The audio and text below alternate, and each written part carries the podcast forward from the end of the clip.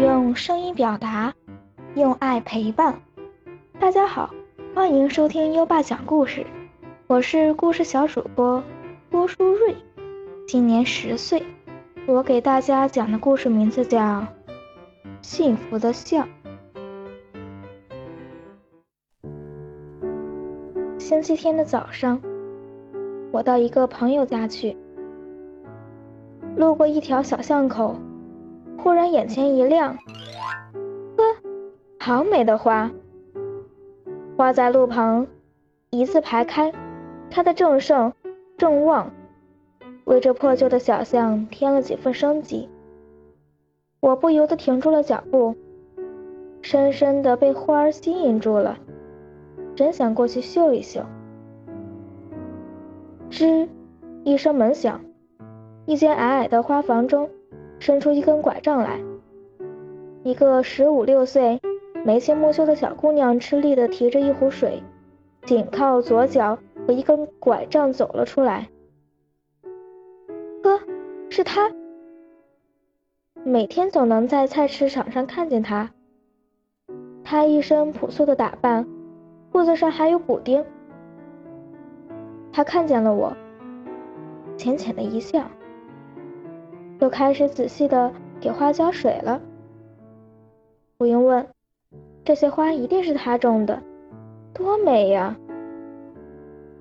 在朋友家里，朋友告诉我，那位种花的姑娘和奶奶住在一间不到十平方米的小破屋里，屋里阴暗潮湿。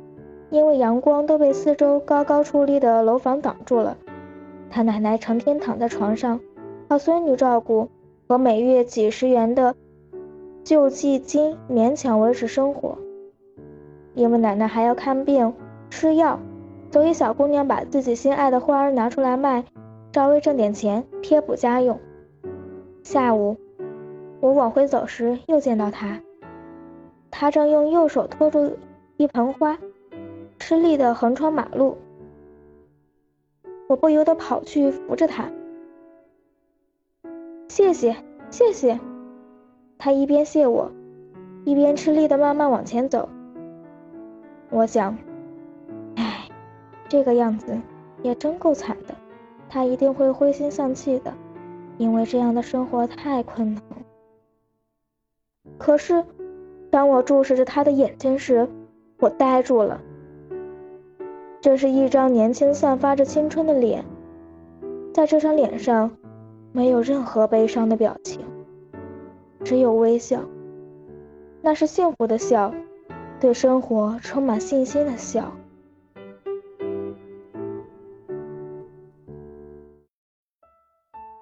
欢迎郭书瑞小朋友第一次分享故事，《幸福的笑》。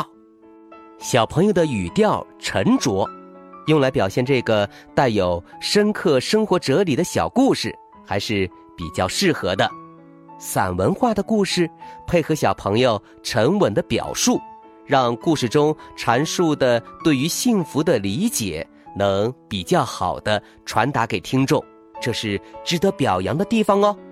当然，优爸也希望舒瑞小朋友，你能给故事赋予更多的情感的变化。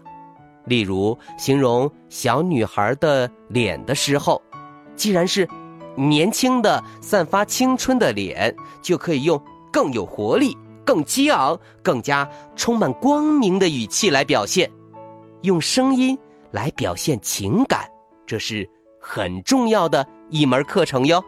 你可以从现在就开始练习，将来一定会有更大的进步的，宝贝儿。如果你也喜欢讲故事，赶紧识别下图的二维码，添加小小编的微信，给优爸投稿吧。下一个故事小主播会是谁呢？优爸真期待。